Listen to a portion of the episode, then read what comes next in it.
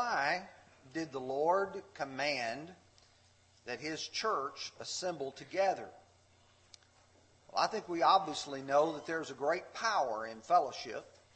The fact that we're able to assemble together to encourage and uplift one another.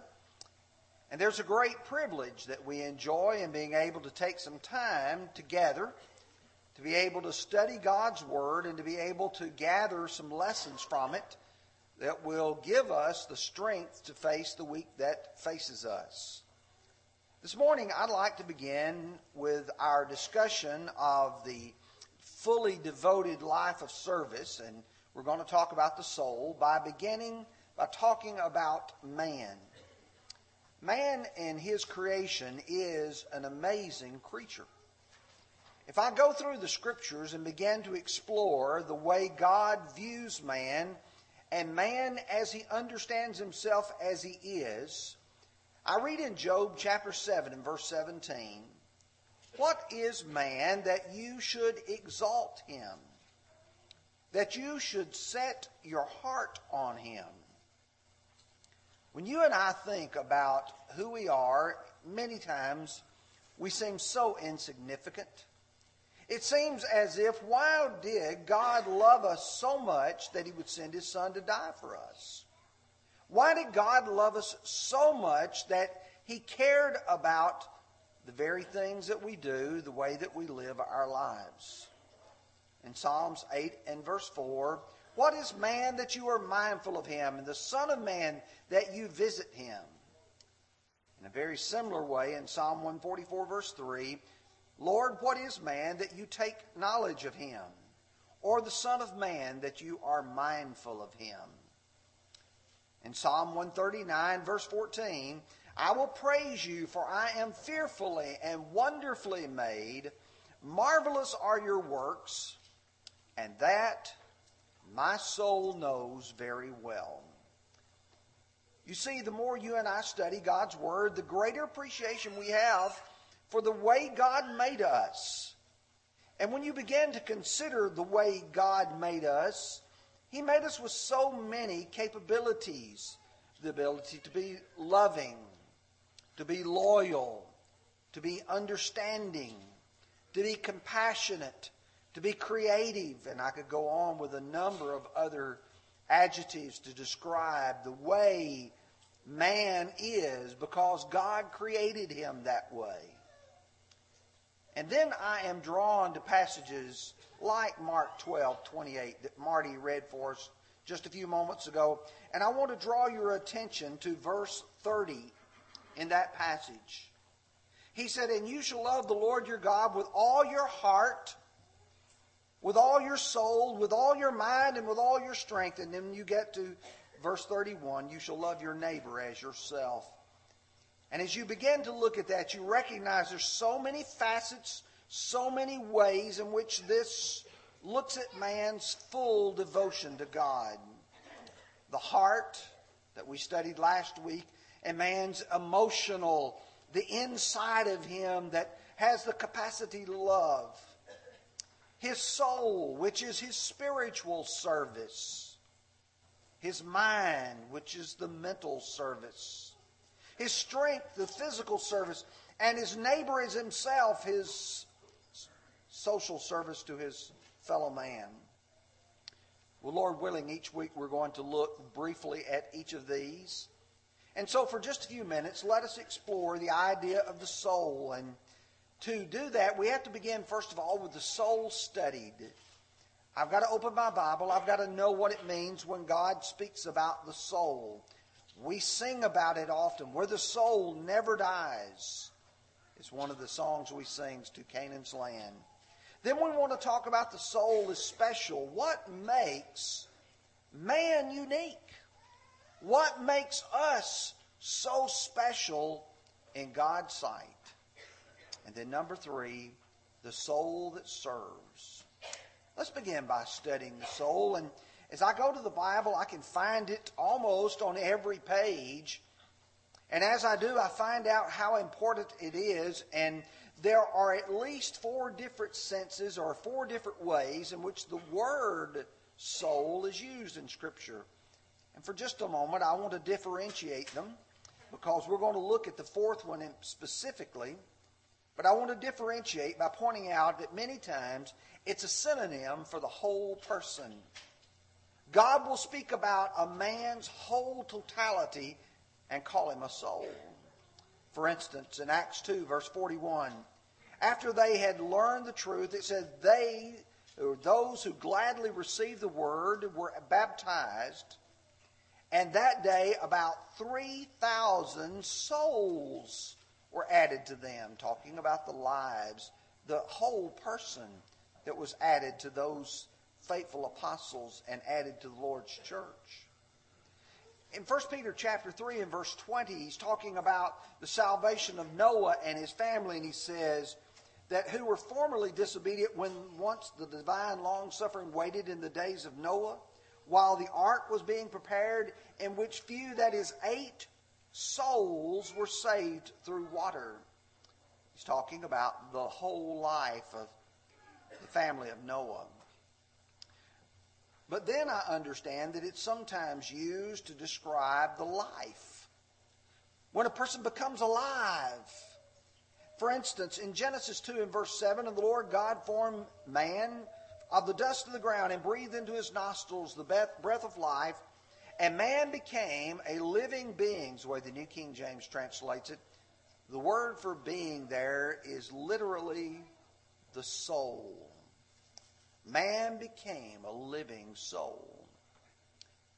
When I go to Psalm 78 and verse 50, he made his path for his anger. He did not spare their soul from death, but gave their life over to the plague. When he's using the word soul there, it's parallel with the word life. When a person has life within them. But it's often used sometimes as a synonym for the mind and the intellectual nature of man. And obviously, if we're studying from Mark chapter 12, that's not the way he uses it because he says that a man should love the Lord his God with all of his heart, with all of his soul, with all of his mind, and with all of his strength. And you've got to differentiate them. In fact, the Greek word for the New Testament word for soul is the word psyche, from which we get our English word psychology, which means a study of the mind.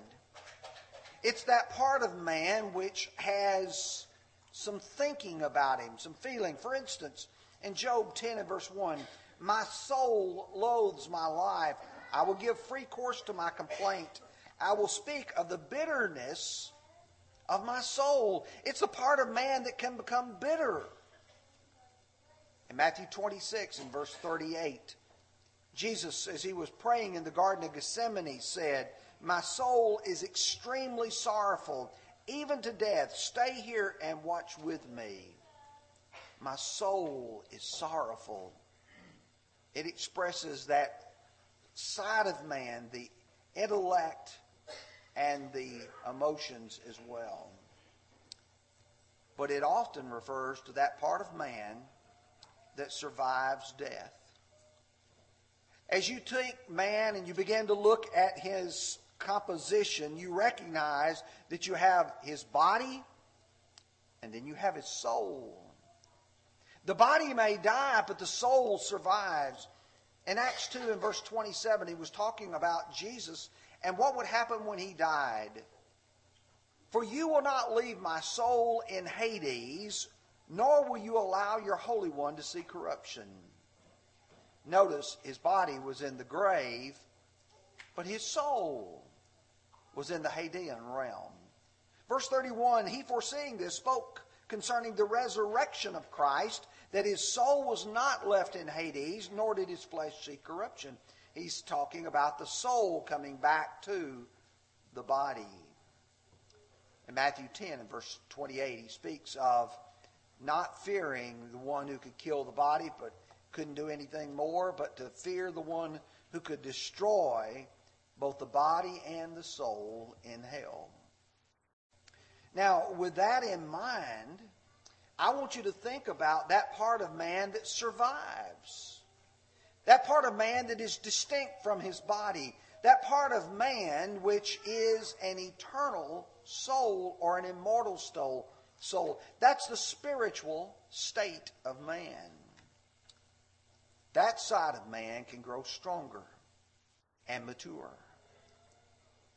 In the book of 2 Corinthians, chapter 4, and verse 16, he's giving a picture of a man who is perhaps growing older in life, growing frail, and he says, Let's not lose heart, let's not give up. He said, Therefore, we do not lose heart, even though our outward man is perishing, yet our inward man is being renewed day by day. You can have your physical body begin to disintegrate, begin to fall apart. But he says that inward man can grow stronger and stronger each day. It is also that part of man that is disturbed when it sees sinful behavior. When you studied the books of 1st and 2nd Peter, you recognize that Peter was living in a time when persecution and difficulties were facing the church. And one of the greatest things that one can do in trying to study that is go back and look at an Old Testament example. And he does. He goes back and he says about Lot. He said he delivered righteous Lot, who was oppressed by the filthy conduct of the wicked.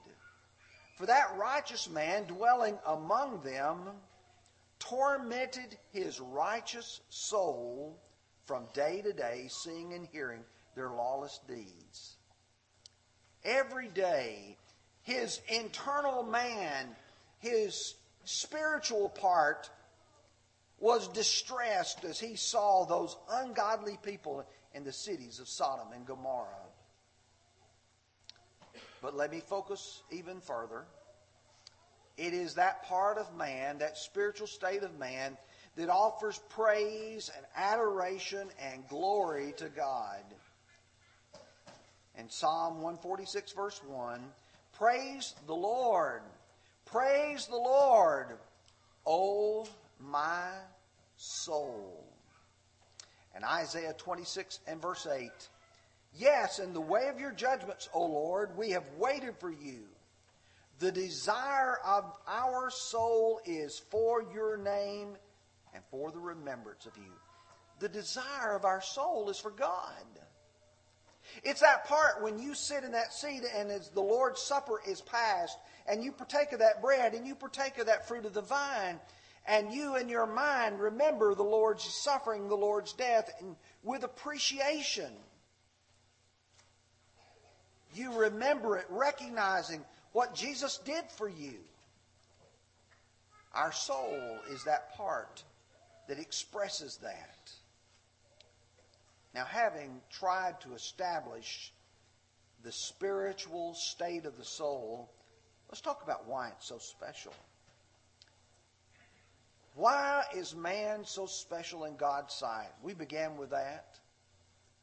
Why did God take note of man? There's something unique about man that's different from the animal kingdom, from the dogs and the cats, from the elephants and the alligators. What is it about man that is unique and is special? Man bears the very image of God. It is that part of man that will survive. All the animal kingdom, when they die, will cease to exist.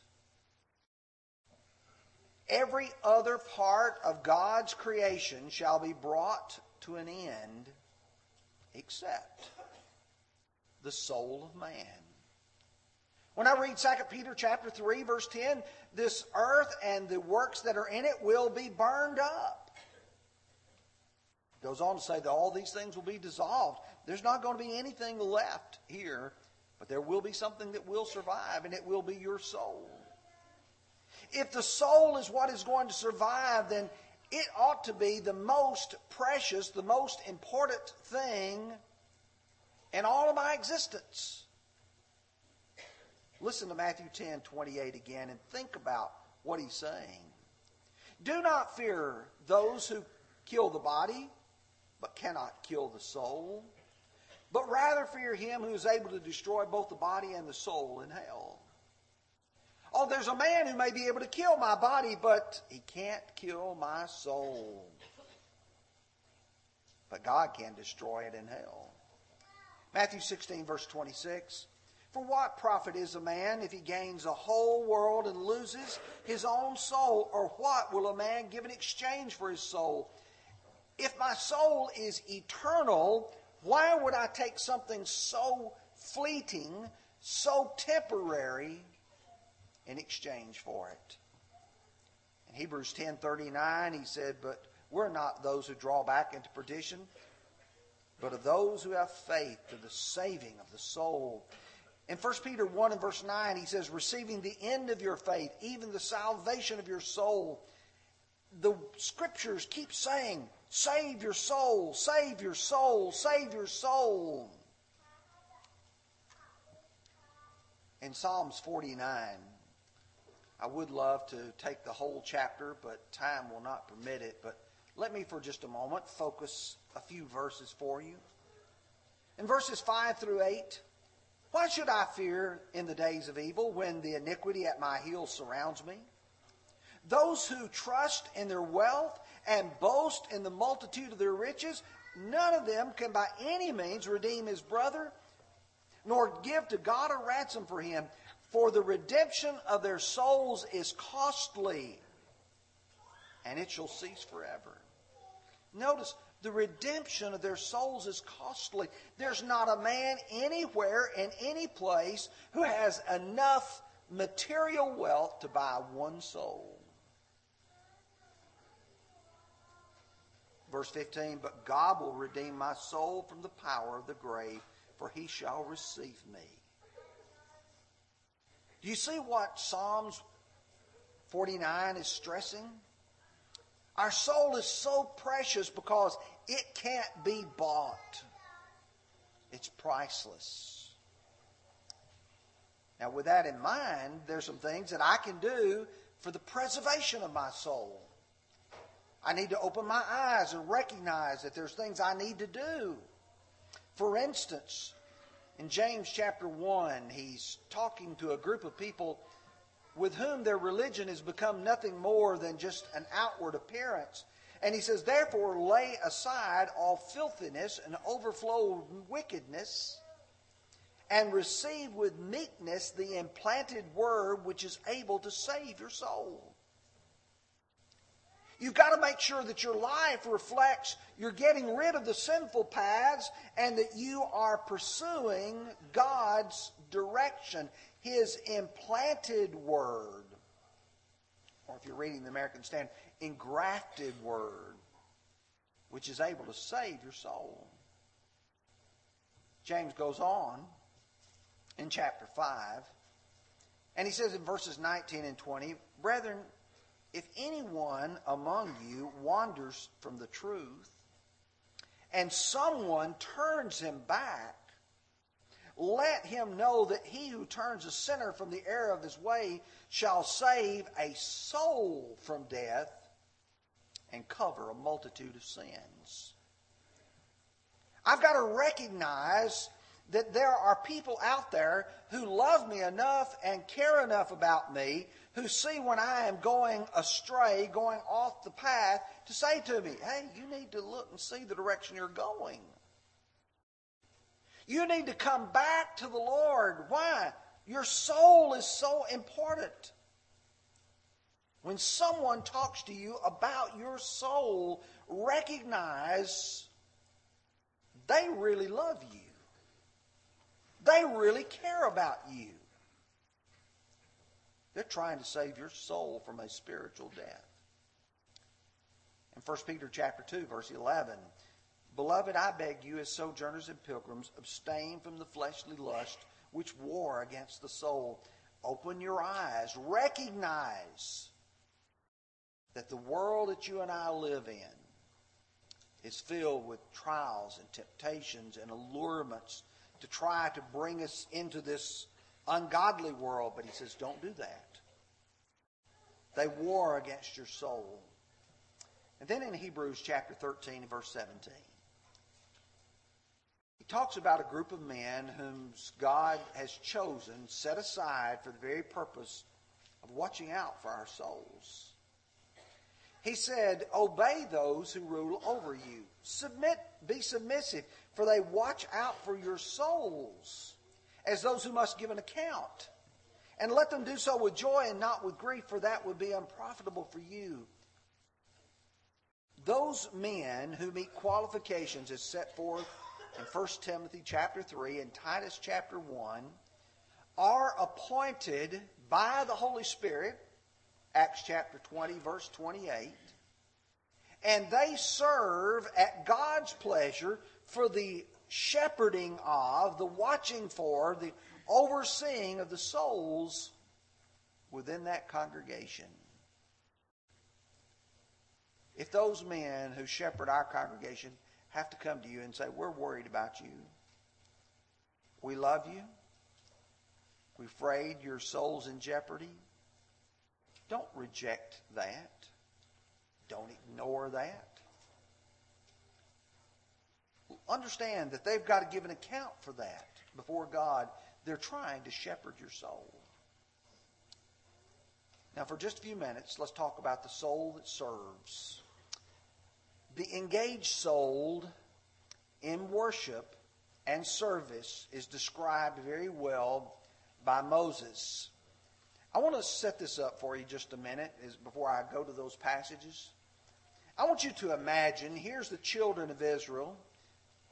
They're a whole new generation now. Most of those who left Egypt have died in the wilderness, and there's a new generation of young people. And they're on the mountains of Moab, and they're ready to go into the promised land. And yet they have been worshiping God and serving God, but they've been on the run, so to speak. They've been traveling from place to place to place. They're about to go in and be settled.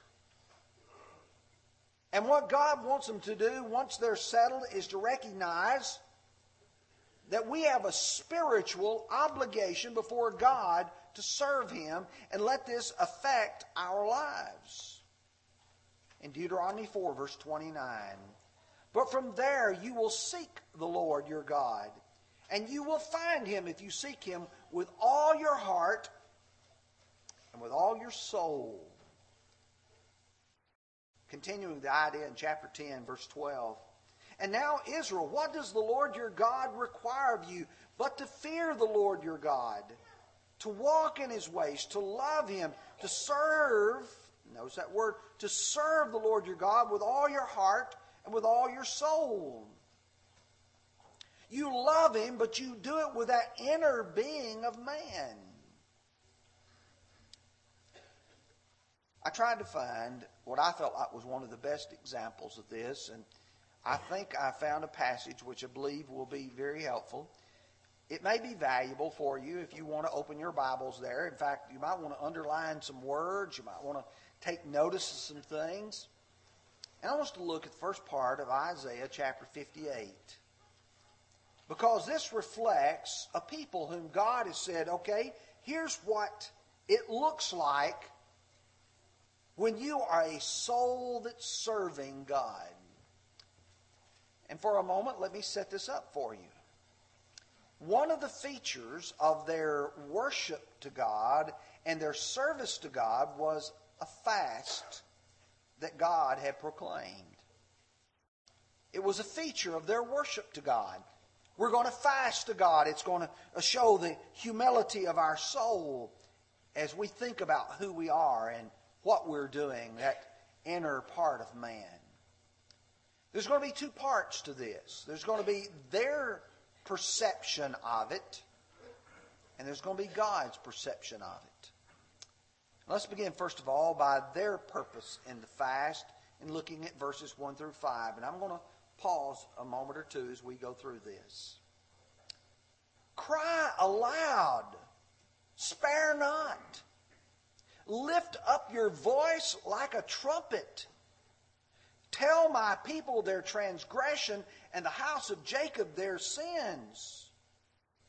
Now listen carefully. Yet they seek me daily. and delight to know my ways as a nation that did righteousness and did not forsake the ordinance of their God. They ask of me ordinances of justice. They take delight in approaching God. Why have we fasted, they say, and you have not seen? Why have we afflicted our souls, and you take no notice? In fact, in the day of your fast, you find pleasure and exploit, exploit all of your laborers. Now, I want you to notice the prophet is supposed to tell the people their sins, but God reflects the way they're acting to begin with. Look with me at verse 2. Yet they seek me daily. We're not talking about an irreligious people.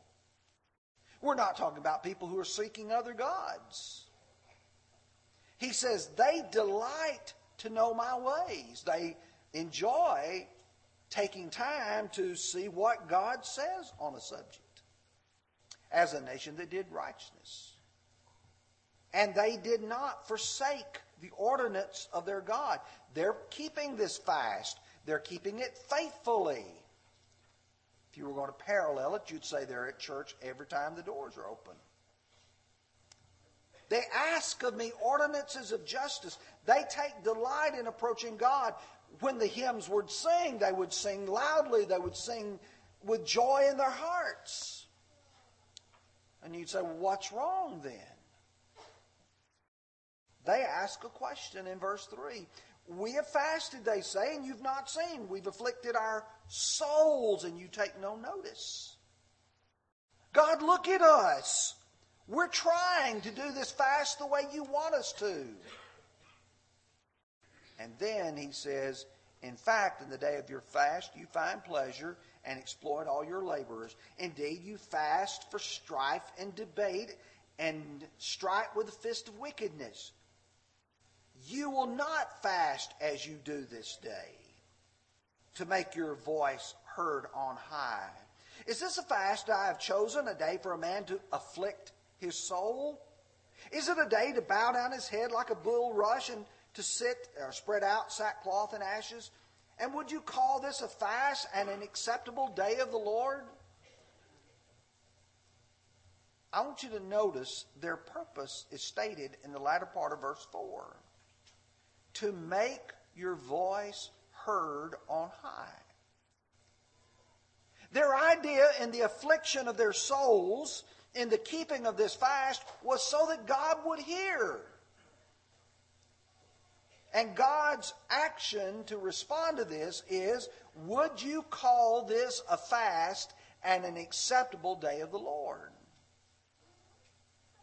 Is your soul in tune with my soul?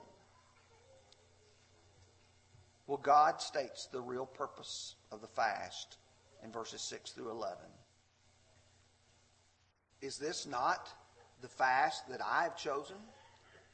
To loosen the bonds of wickedness? To undo heavy burdens? To let the oppressed go free? And that you break every yoke? Is it not to share your bread with the hungry? And that you bring to your house the poor who are cast out? When you see the naked, that you cover him and not hide yourself from your own flesh. Then your light shall break forth like the morning. Your healing shall spring forth speedily, and your righteousness shall go before you. The glory of your Lord shall be your rear guard. Then you shall cry, and the Lord will answer. You shall cry, and he shall say, Here I am. If you take away the yoke from your midst, the pointing of your finger, the finger, the speaking of wickedness, if you extend your soul to the hungry and satisfy the afflicted soul, then your light shall be as the dawn of darkness in darkness, and your darkness shall be at the noonday. The Lord will guide you continually and satisfy your soul in drought and strengthen your bones. You shall be like a watered garden and like a spring of water whose waters do not fail. Do you see the picture he's given here? In their minds, my soul that I praise God with, that I love God with, if it is the right kind of soul, it serves by being compassionate toward our fellow man, not mistreating our fellow man. You see, the inside of man has got to be the kind that is special because it looks at others and it's not, to use the animal phrase, dog eat dog. It's a one that says, I care and I'm going to reflect the nature of God, the light versus the darkness.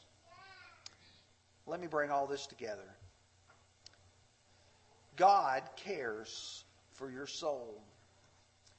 David in Psalm 142 and verse 4 made a real sad statement. Look on my right hand and see, for there's no one who acknowledges me. Refuge has failed me. No one cares for my soul. Have you ever felt like occasionally that nobody cares where you'll spend eternity?